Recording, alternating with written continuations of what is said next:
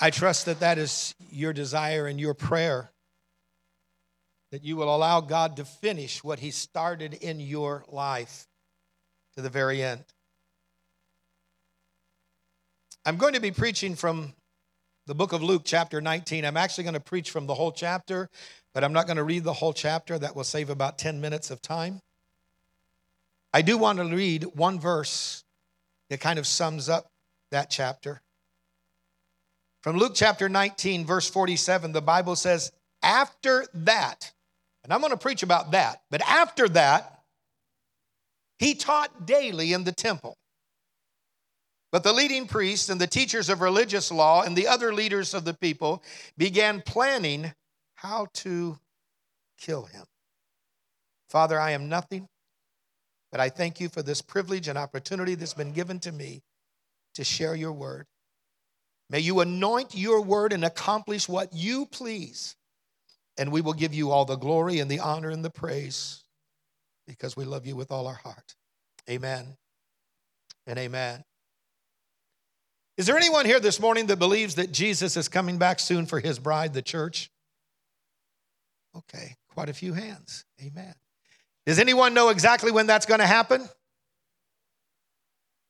Okay, no, no. Because Jesus said, None of us know the day or the hour, but we do know the season. And I don't have time to get into all of that since most of you raised your hands. I'm just going to assume that most of you believe that he's coming soon. I will tell you one thing the greatest miracle that has ever taken place since the resurrection of Jesus Christ was celebrated two weeks ago in the nation of Israel. In Isaiah 68, the Bible says, Never before and never again will a nation be born in one day. But in the last days, the nation of Israel will be reborn. Two weeks ago, two Sundays ago, May 14th, in Israel, they celebrated 75 years since that miracle took place. 75 years. And then 19 years later, the Israeli soldiers took over the city of Jerusalem and it was restored. The Bible said in Matthew 24 that would happen in a time and in a generation that would see the end of the church age and the beginning of the millennial. We're living in the last days. If you really stop and think about it, we're about a decade away from 2,000 years from when the angel said, This same Jesus that you've seen go up into the clouds will come again in like manner. We're living so close to the coming of the Lord. I believe that we're within a decade of that time taking place. And if that is true, then the most important question that maybe we need to ask ourselves today is what should be my priority in these last days? Luke chapter 19 establishes what our priorities should be. There are five different scenarios or five different storylines that are found in the Gospel of, of Luke, chapter 19. From chapter 18 of Luke, we know that Jesus is headed back to Jerusalem, where he knows he's going to be betrayed and be crucified. In fact, he tells his disciples, we've, we've got to go back to Jerusalem so everything can be fulfilled according to the Father's plan and the Father's will. And so they are leaving Jericho and on their way to Jerusalem. And on that journey, a young man comes up to him. We know him kind of in the church as the rich young ruler. And he says, What must I do? You know, to inherit the kingdom of God. And Jesus said, Well, you've got to obey the commandments. And he, of course, with pride says, I've obeyed all the commandments from my youth. Jesus had compassion upon him, but he saw something was still needed. And he said, You're lacking in one area. He said, Go sell all that you've got and give it to the poor and come and follow me. And the key there is not giving up everything that he had, although that is important, but it's following the Lord. Do you know you can't be a part of his kingdom unless you're willing to follow him? Unless you're willing to forsake the life you have been living and come into a life that he has planned for you since the beginning of time. Do you realize every one of you, God has a purpose for your life? Every one of you, God has a plan for your life? Every one of you, before you were ever kicking in your mother's womb, He knew you according to the scriptures, and He had a plan for your life. And unfortunately, the rich young ruler wanted heaven, but he didn't want to follow Jesus. You know, there's a lot of people that would go to heaven if they could go without following Jesus. In fact, we got a world of them in the church in America where they, they would love to go to heaven when they die, but they don't want to follow Jesus while they're alive. And then as they continued the journey, they come across a blind man who recognizing that Jesus is passing by and that he's the Messiah, Messiah begins to cry out, Jesus, son of David, have mercy on me. Now the disciples are trying to shut him up, but Jesus heard the cry. The disciples don't understand what's going on, but that blind man had more vision than they did. He knew that the Messiah, when he called him the son of David, he was calling him the Messiah. He said, Messiah, have mercy on me. And Jesus said, What do you want me to do for you? And he said, I want to be able to see. And Jesus opened his eyes and he began to see. But not only did he begin to see, he joined the caravan back to Jerusalem. He did what the rich young ruler was not willing to do. He followed Jesus. Somebody say, Amen. And then chapter 19 begins, and it begins with the story of Zacchaeus or Zacchaeus, depending on how you want to pronounce it. When I was growing up in Sunday school, it was Zacchaeus. You know, Zacchaeus was a wee little man, and a wee little man was he. He climbed up in a sycamore tree, the Savior to see. Then, when Jesus passed that way, he looked up in the tree and he said, Zacchaeus, come down from that tree. I'm going to your house for tea. I never understood that. Why was he going to his house for tea? Somebody's phone is ringing. Is that mine? It is not. You have permission to answer. If it's God, say hello. And what do you want? Because God never speaks to anyone with, without a plan and a purpose. Amen? Amen. Amen. So as Jesus is still on his way to Jerusalem, he says, Zacchaeus, come down. I'm going to your house today to fellowship with you. And the Bible then describes something miraculous taking place. Zacchaeus, who is a tax collector, which is bad enough, but he was a thief on top of that, which is even worse. Some people think that's the same thing. Not necessarily.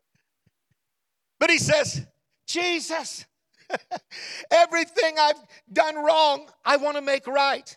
And everyone I've cheated, I'm going I'm to give back to them. I'm, I'm going to make restitution for everything I've done wrong. And Jesus said, Salvation has come to Zacchaeus today. I want to tell you, when you really decide to follow Jesus, there's some things you may have to make right. We call it restitution. There's some things we may have to go back and say, you know, I really screwed up here. And if I have the ability to, I'm going to make it right. The good news is that there's a lot of things we've done we have no ability to ever go back and make right, and that's all right because of the grace of God. Somebody say, I'm glad for grace because there's a lot of things I've done I cannot make right. There's people I've offended, I can't even go to them because they're not here anymore. But the grace of God has covered my sins. It has given me new purpose and new life and freedom in Jesus Christ, my Lord. Zacchaeus is born again and becomes a follower of Jesus. Now, the people, the religious people that happen to be hanging around, they're upset. They're upset because Jesus is going to go to Zacchaeus' house and entertain him and minister to him. And you'll always find religious folk who will find fault. Hello? Jesus then clearly says, I have come to seek and save that which was lost. He said, I didn't come for the religious folk. I came for those who need me. I came for those who realize that they need me. I came for those who want to be forgiven of their sins. I came for those who are lost. And it's important that we understand that as chapter 19 begins here, because he's on his way to go to Jerusalem and die upon the cross so that our sins can be forgiven. And, and, and the religious folk are, are upset with him because he's spending some time with someone that they see as a rank sinner.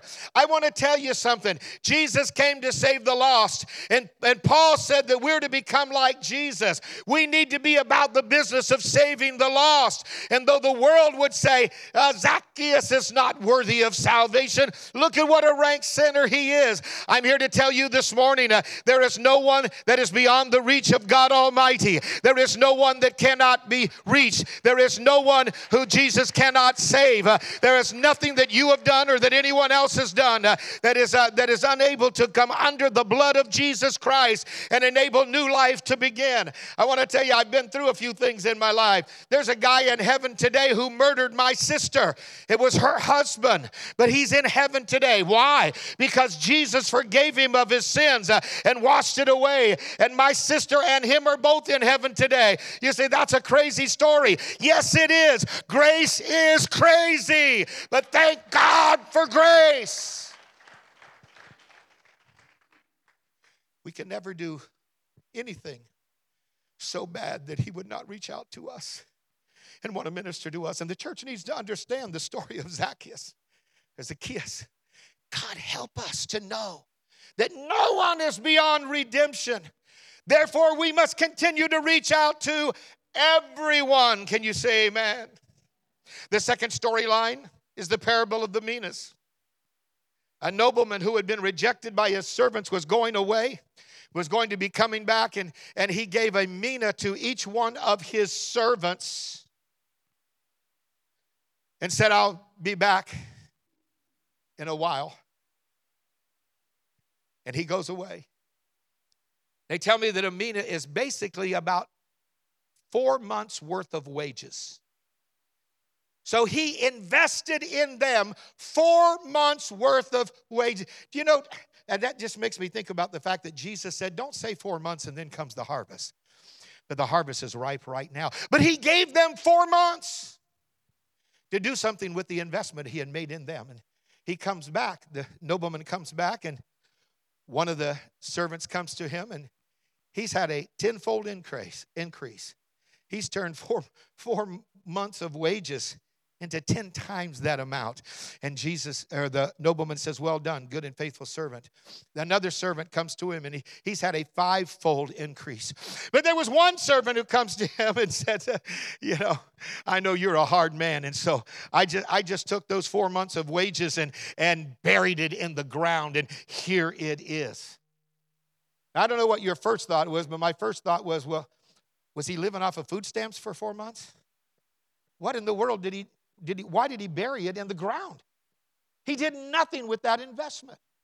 But the whole purpose of the story is, is for us to understand that when Jesus went away, he made an investment in us. Hello? Actually, he said, I'm coming back and I'll settle accounts. And we will be held accountable for the investment he's made in us. Now, my wife has already said, you know, everyone's not a preacher, at least not from a pulpit. Actually, everyone should be a preacher. If you're saved, if you're born again, if you're filled with the Spirit, this is Pentecost Sunday. The purpose of Pentecost is to make you a preacher. If you did not understand that, that's what it's all about. It says to make you a living witness of the truth of Jesus Christ, to be his light in this world. And so it is important that we understand that. Jesus has made an investment in every one of us. I already told you, He had a purpose for your life. And he doesn't give up on that purpose, no matter how far you run. No matter, I had a, I had a brother-in-law one time, not the one that murdered my, my sister, but I had another brother-in-law one time who was called to preach, and and uh, he was under conviction, and he decided that Ohio wasn't a good place to be because there were too many people here in this state praying for him, and so he ran to Arizona, moved out there, spent about a year out there. After a year, he came back. I said, Why'd you come back? He said, Because I got out there and found out God has people out there too and I couldn't get away. I kept hearing the call on my life. And so, as a middle aged man, he, he accepted the call into the ministry and began to preach the gospel of Jesus Christ and, and pastored a couple different churches during, during his lifetime after that. I want to tell you something God has made an investment in every one of us. That's what we need to get out of Luke 19. But there will come a time when we're going to have to stand accountable for that investment. Did we just bury it in the ground? Or did we use what God has invested in us for kingdom work and to make a difference in the lost? Hallelujah. We are the treasure. But He's also put a treasure within us. And we need to be about the Father's business. Can you say amen? Hallelujah. Then there's a third storyline. And that's one that we've all heard probably, or most all of us, many times.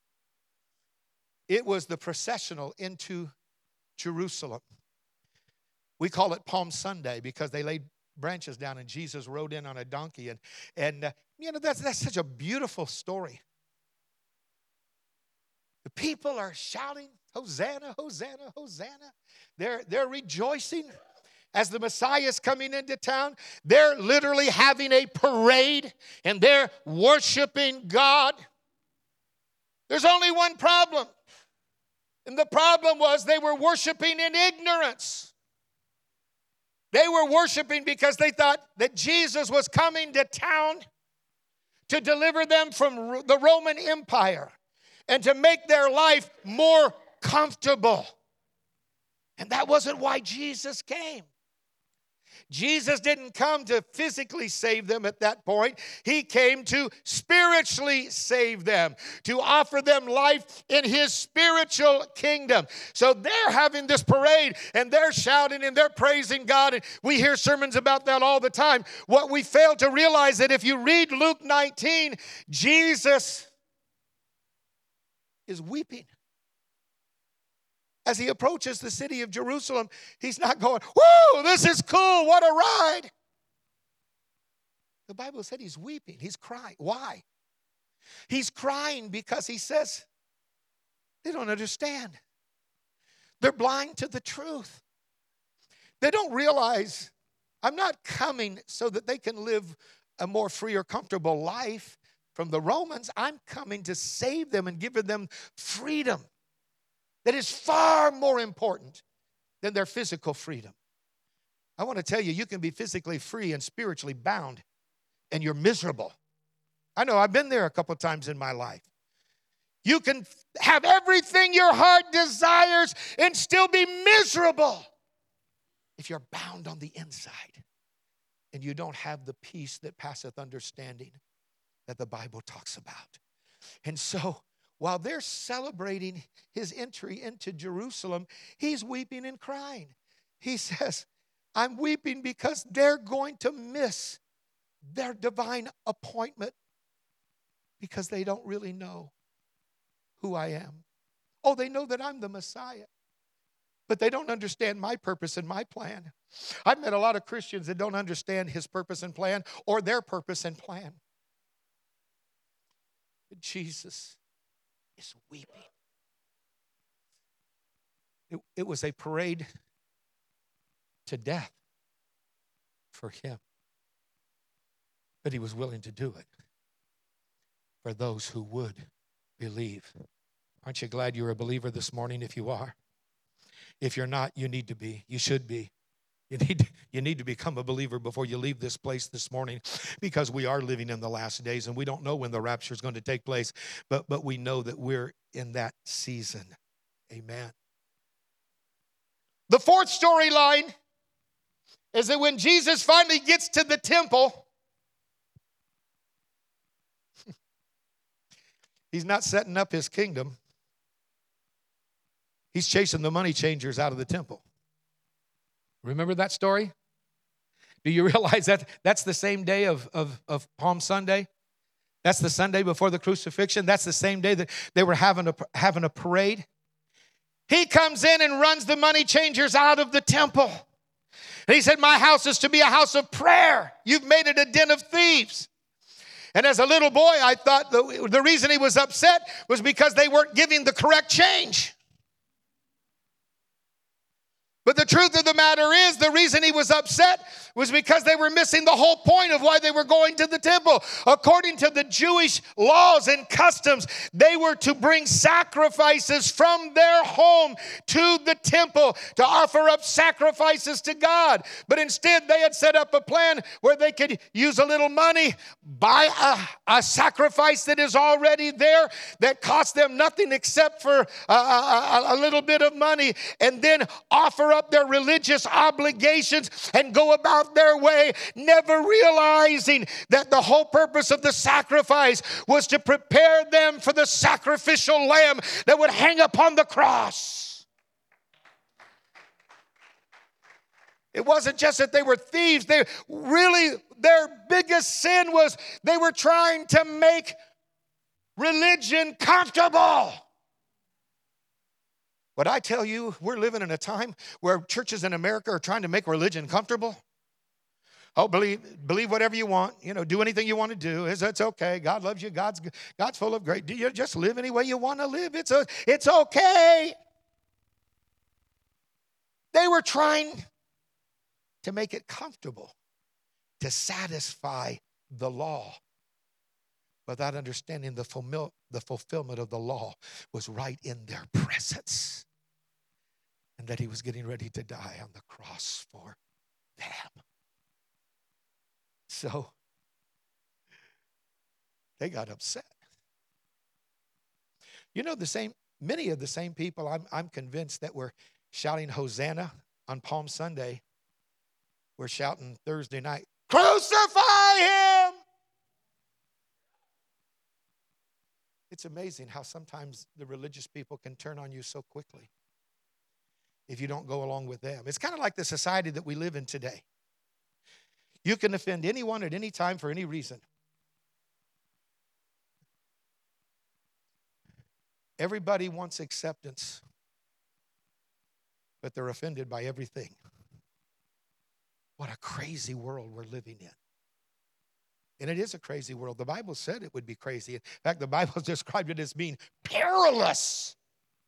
You open your mouth at your own peril.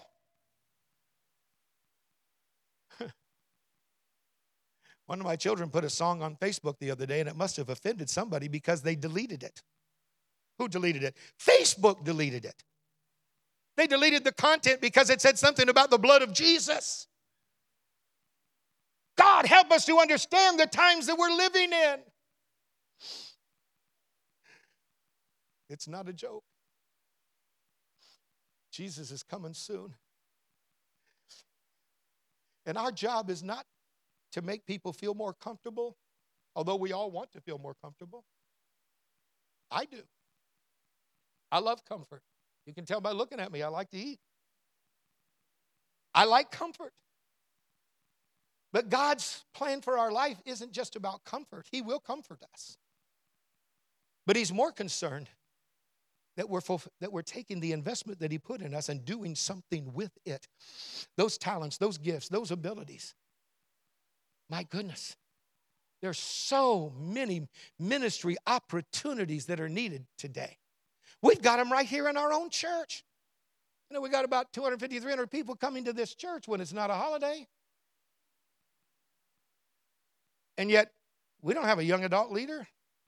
Pastor Bob's having to help work with our, our teens, which he did for 18 years before he became senior pastor. We've got all kinds of opportunities for ministry.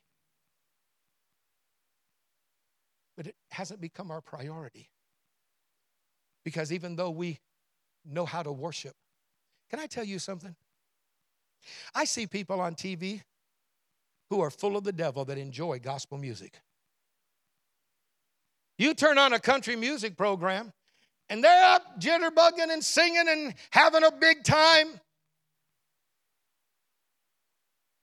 And some of them may know Jesus. I believe some of them do. But I know many of them do not. You know, it's kind of like when the Jews were captive in Babylon and the Babylonians were saying, Hey, sing some of those Jewish songs for us. We love the dance. We love the timbrel. We love to rejoice. We got churches today that, that worship is fantastic, except they don't know what they're worshiping about. Because worship without obedience is blasphemy. The purpose of worship is to not make us feel better. It does. I will admit that. I love worship. My favorite day on family vacation is when we, we all get together in a, in a little condo room and, and sing and worship the Lord and praise. That's my favorite day of vacation, you know, because my family loves to sing and, and uh, most of them are pretty talented. And I am comforted by the fact that we're able to sing and rejoice together.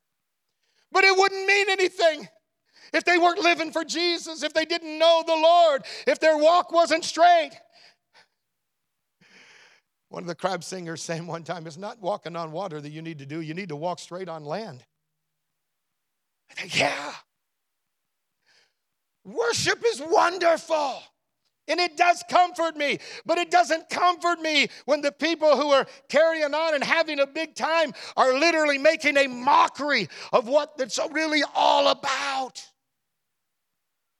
And we see it in churches today, we see it on television, we see it in movies, you know. John Belushi wasn't the first person that did flip flops down a center aisle of a church. Some of you don't get that. Too young. Blues Brothers. They were on a mission, but they weren't on God's mission. Help us to understand that if we're living in the last days, then our worship has to be more than just coming to church and singing songs and feeling good. Worship is really not about music, it is about service to the King. And so worship is something that we do every day. And I don't mean singing along in your car with a, with a CD. Do they still have them? Okay. Or whatever you're using. No, I, I, I mean loving people, helping people, honoring people, ministering to people. Why? Why? Because that's what He's called us to do. The only way I can truly bless the Lord is by being obedient to Him. And He has called us to be people helpers and people who care about others and are trying to help people find what we've already found, which is the Bible says in Revelation, the Spirit and the bride say, Come, come, come and drink of the water of life freely so that you will never thirst again. That's what He's called us to. Our goal cannot be to make church comfortable. Although those churches fill up. No, our goal has to be to love people into the kingdom of God. And then the final storyline, and I'm about to close.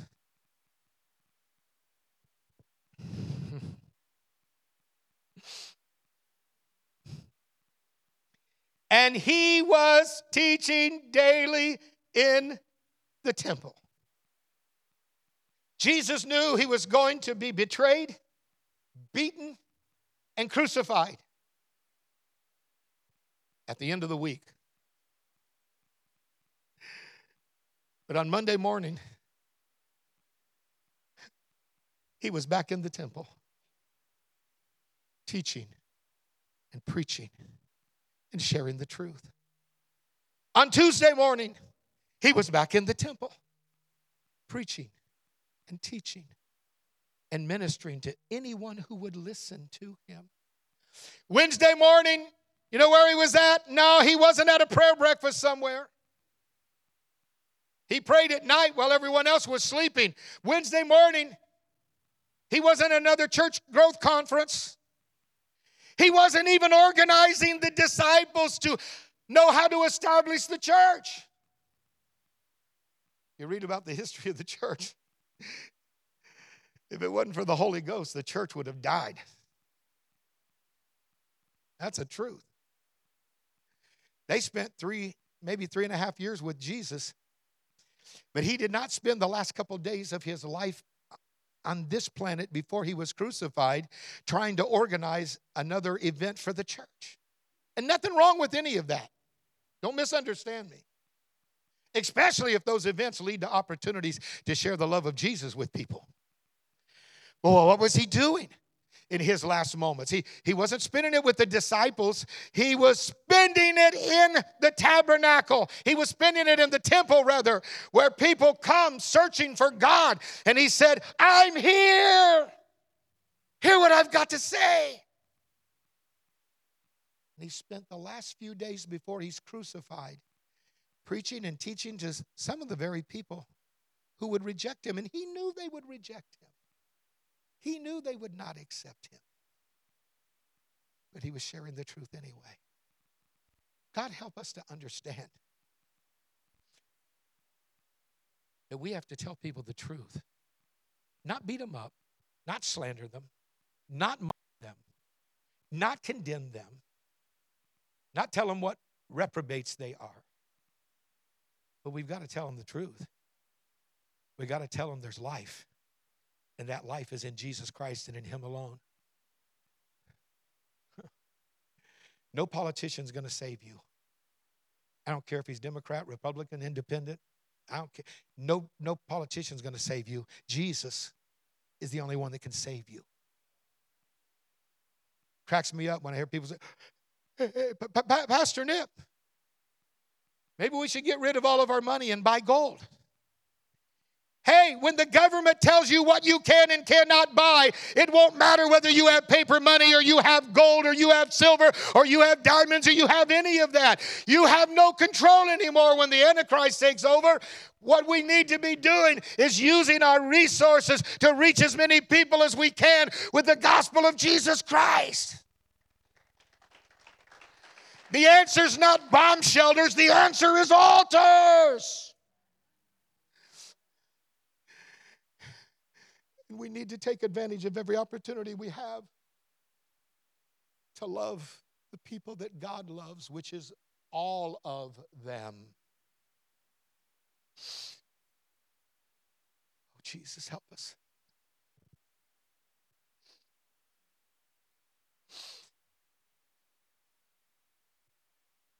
He spent the last few days of his earthly life ministering to people, many of whom would not accept him. But for the sake of those that would, he continued to tell the truth. Church, we need to understand the story of Zacchaeus and not think anyone's unreachable. We need to understand the story of the Minas and understand that God has made an investment in us, and we will be held accountable for that what we've done with that investment. We need to understand that the, that the parade in, into Jerusalem was a parade to Calvary. We need to understand that the church wasn't established just to feed and clothe people, which is a good thing, but it's there to tell them the truth. And the truth is, there is no other way under heaven given among men whereby we must be saved, except through the name of Jesus. Jesus is the only mediator between God and men. And people have to understand that. No, it's not, well, this is a good way, and that's a good way, and here's another good way. And, and all you religious folks, you know, hey, I don't want to be a part of the religious folks. I just want people to know I have a relationship with Jesus, and because he has transformed my life, I want others to be able to experience and have what I have found in the Lord. And then we need to know that whatever time we've got left, an old King James verse in Luke 19 says, Occupy till I come. What does that mean? It literally means keep making investments. Keep making investments in what with what I've given you until I come back for you. I'm so glad he's coming back for me. Aren't you? I said, I'm so glad he's coming back for me. But I want my family to be there. This is a holiday weekend. We're going into the summer season. We're going to have plenty of opportunities to spend time with family folk. Well, I don't spend any time with my family folk, they're all heathens. Need to spend time with heathens. You don't have to be a heathen to entertain them with God's love. Hello? During COVID a couple years ago, we had a we have a family get together on the third Sunday in July. Not, excuse me, not Sunday, Saturday. In July, our family reunion. We call it Christmas in July. Some people were afraid to get out and spend any time with anyone during COVID, and I, I don't want to go into all of that. But the point is, we had about 60, 70 of our relatives show up, and I just said, I just want you to know, I don't know, I don't know where this COVID's going, but I know where I'm going. And I want you to know where you're going. Because we're living in the last days. Some of you I saw you in a hospital room. In fact, one of those little girls out there, one of the little Lamont girls, I held her in my hands when she weighed about two pounds. I put my hand into that incubator and held her and prayed for her. And they didn't know if she was going to live or die, but her parents knew she was going to live, and I knew she was going to live because she and her sister were both promises of God. Break my heart if I see you come into this world not knowing you were ready to leave it and to be with Jesus and with family and with friends for eternity. Would you bow your head with me? Father, I cannot close this service without at least giving someone an opportunity.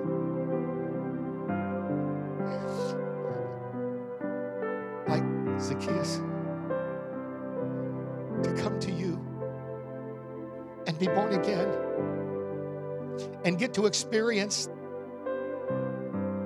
the life that you always planned for them. But there's nothing that they've done that will keep them from you except them.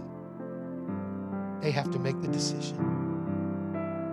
Jesus, deal with their hearts and help them to have a desire to come to know you. In your name I pray. Amen.